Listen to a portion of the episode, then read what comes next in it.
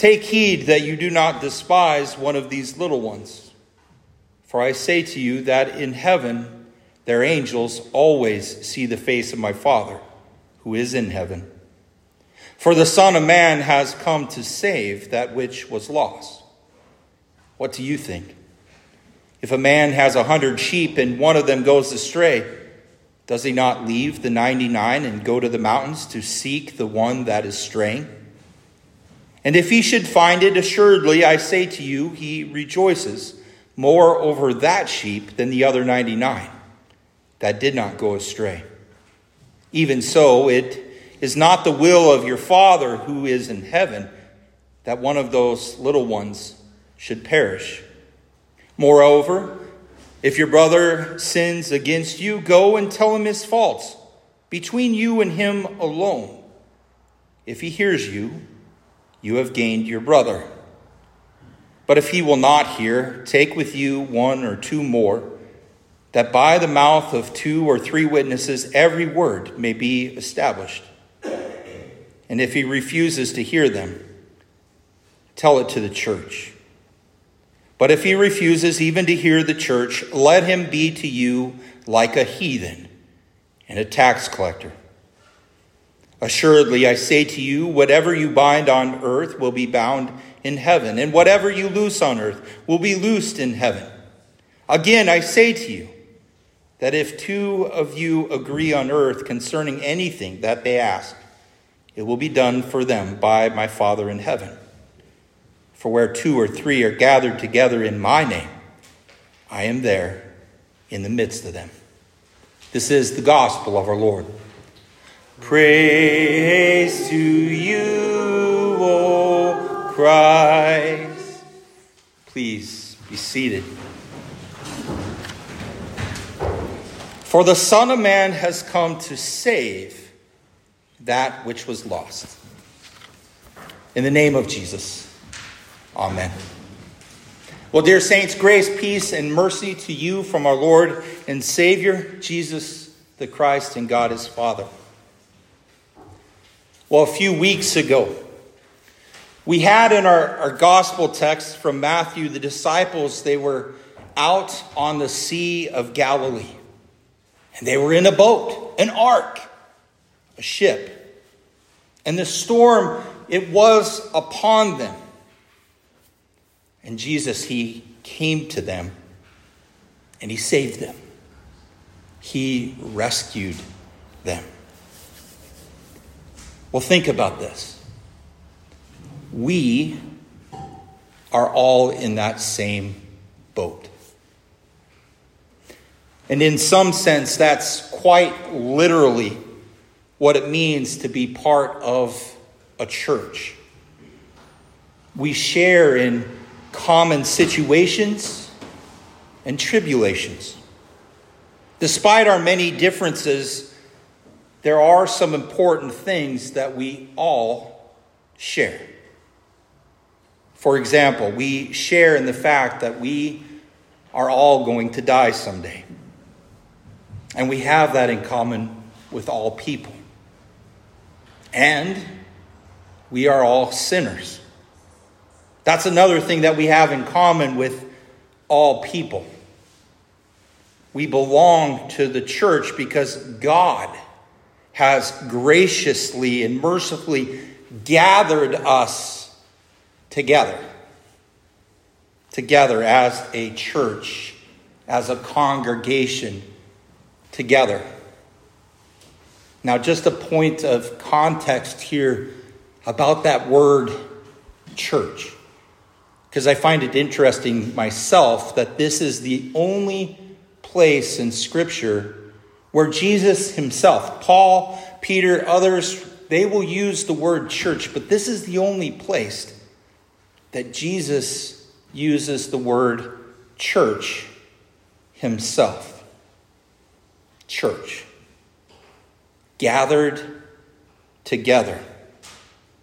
And that's something that we all have in common as well with each other. And it is available for all people, although they might know that God wants them to come and gather as well as a church. We're all in this same boat. This boat we call God's church. And it's a, a classic image, the classic image of a church, of a ship, of an ark, Noah's ark. It's a lifeboat, a rescuing lifeboat. And that's why the, the main part of the church occupied by us, the congregation, is called the nave. Did you know that? N A V E. This is called the nave of the church. And it is similar to those other words that we know, like navel, not belly button, navel with a, an A, N A V A L, and navy since the church is a ship, it's a boat. It's kind of a life raft, if you will.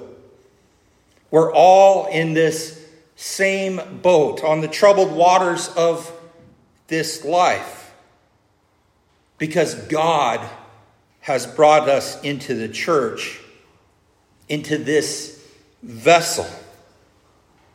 And it's helpful for us to acknowledge that and to think about that, us being in this boat together. For example, we could reflect on what people in a lifeboat have in common. Now, the point of common ground with people in life rafts is not that they are good in any sense to be saved in some way, but rather that they need to be rescued. And I'll go back really quick to our gospel text, verse 11. And this is part of the reason why I use, and I don't know if you noticed this, but this is the New King James version of the text. Our normal ESV version omitted verse 11. I didn't like that. I wanted to bring it back in because verse 11 says, For the Son of Man has come to save that which was lost. And for us, those in the vessel, it's lost, lost at sea. Rescued. Rescued and protected from the waters of destruction. People in life rafts, well, they don't get to choose who they're going to be saved with in that rescue vessel. Because it's full of people that God has chosen, God has adopted, God has rescued and saved, has brought in. It's full of people who need God's love, His mercy, His grace, and His forgiveness. Or to put it another way, the church is full of sinners. With no exceptions. That's one of the important things that we all have in common as a church that we're all sinners. And if we have that in mind, we can more easily understand and take to heart what Jesus says in our gospel lesson for today. Because we shouldn't be surprised that, well, sinners sin. That's what we do. Sometimes the the sin of someone else in the church, it will be hurtful and it will be very obvious to us. And Jesus, he deals with the question of what to do when a brother or sister in Christ sins against you. Or you become aware of a brother or sister's sinning. Jesus, he gives this gracious approach since we are together in this lifeboat for a long haul. And no one, no one is supposed to get lost or go astray. Jesus, He provides for us a way of moving forward since we're stuck with each other, and no one is supposed to fall out or be pushed out. Jesus gives a template for restoring relationships, for reconciling people, and his approach, well, describes being proactive and has a strong bias towards forgiveness. and it calls for patience and for discretion. In the large catechism, Luther he refers to these verses when he talks about not bearing false witness against your neighbor. Luther, he understands that Jesus is ruling out and opposing all gossiping and backstabbing. He says, Let this be your rule that you should not be quick to spread slander and gossip about your neighbor, but admonish them privately so that they may amend. Likewise, if someone should whisper to you what, what this person has done, well, teach them. Teach them if they saw a wrongdoing to go and reprove the person in person or otherwise to just hold their tongue.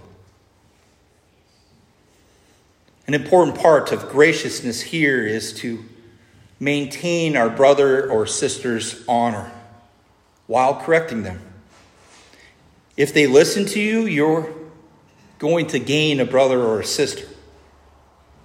Then you'll have done a great and excellent work. And isn't it amazing that Jesus has put this precious healing gift, the gift of forgiveness, in our hands? He leaves it up to us. Jesus is concerned for correctness, for commands, for rules according to the law. Well, it's secondary to his concern of union with one another in Him, in Christ. And that becomes obvious when we look at what He says, not only in this text, but in the text surrounding our gospel lesson for today. Because just before this teaching on what to do about a Christian brother or sister who might sin against us, Jesus, he powerfully declares how precious everyone is to his heavenly Father. And just after this text, Jesus he teaches us about forgiving without any limit, since we are forgiven beyond any measure. And then we have our text, our text for today, which starts off with this simple and quiet and gracious, this most personal approach to restoring relationships. You see, that is the goal restoration, forgiveness. And first, we have that personal approach going to your brother and sister personally. And if that approach is exhausted without success, then a couple of other trusted people will you may get them involved. And only if that attempt is exhausted without success is the church, the congregation involved as a whole. Remember, the goal is restoration, forgiveness to build up, not to tear down. There's certainly no rush in that either to cut people off. Because we know that Gentiles, heathens, tax collectors, well, they were certainly not beyond the reach of Jesus, not beyond his forgiving love. And at the end of all the options that we can conceive if we've exhausted them all. The point is that the door needs to remain open, not closed. Because Jesus wants for us to always take this default position that we are brothers and sisters in Christ, in love, rather than enemies. Doors are to be opened rather than closed. Bridges are to be built up rather than fences. and barriers built. If a fellow Christian sins against us, well, they are lost sheep. They have gone astray, but they are still a brother and sister in Christ, not an enemy. And forgiveness is available to them, just as we have received forgiveness freely and richly from Christ. Forgiveness, it is available to restore relationships, to build unity and fellowship again with love. Love from Jesus. Jesus, he urges us to see a brother or a sister rather than an enemy. In fact, he urges us all to see one another as we are as sinners, as lost sheep who are still dearly loved, who are precious to God, who are forgiven. Yes, He died for us, but He also died for them as well. Dear brothers and sisters in Christ, remember that you are also sinners. We all reek with sin and death. And it's only because of our cleansing, our refreshing, the life giving effect of Jesus Christ on us that we can live together here in this congregation, in this boat.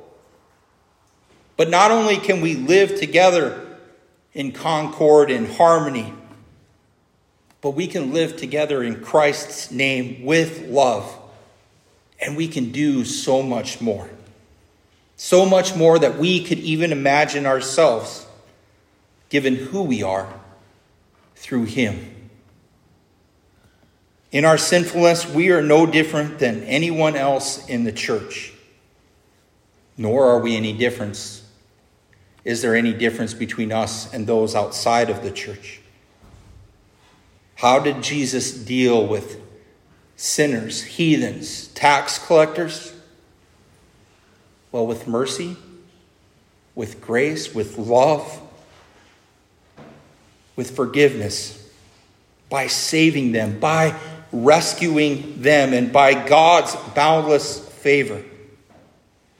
That same favor that we've been lifted into this lifeboat with as well, rescued and this fellowship, it exists thanks to Christ's reconciling love for us.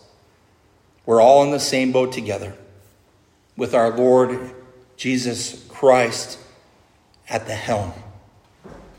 He's our captain. We are sinners who are freely given, forgiven for Jesus' sake. God has given us, given you the opportunity to know and to experience that life giving love of God in Him. He honors you. He honors you as guests at His table. You are loved without limit and freely forgiven. God gives us this opportunity to show that love and forgiveness to each other so that others might see and know the wonderful and gracious gifts of God that He is eager to share with you in love and them as well. Love. Yes, love. Dear Saints, I will conclude with this. And these are Luther's comments on our epistle text today from the Romans to the Romans about love love for one another, the love that God has for you, saving love, rescuing love. He writes, To me, clearly and simply, it means not as men, but as Christians are we under obligations. Our indebtedness should be the free obligation of love. It should not be compulsory or law, it should not be prescribed. Love's obligation, it enables man to do more, more than is actually required. Love. Love your neighbor as yourself because we are all in this boat together. And may that bring you peace through Jesus Christ, the peace of God which surpasses all understanding. May it keep your hearts and your minds in Christ Jesus, our Lord and our captain. Aye, aye, captain. Amen. Amen.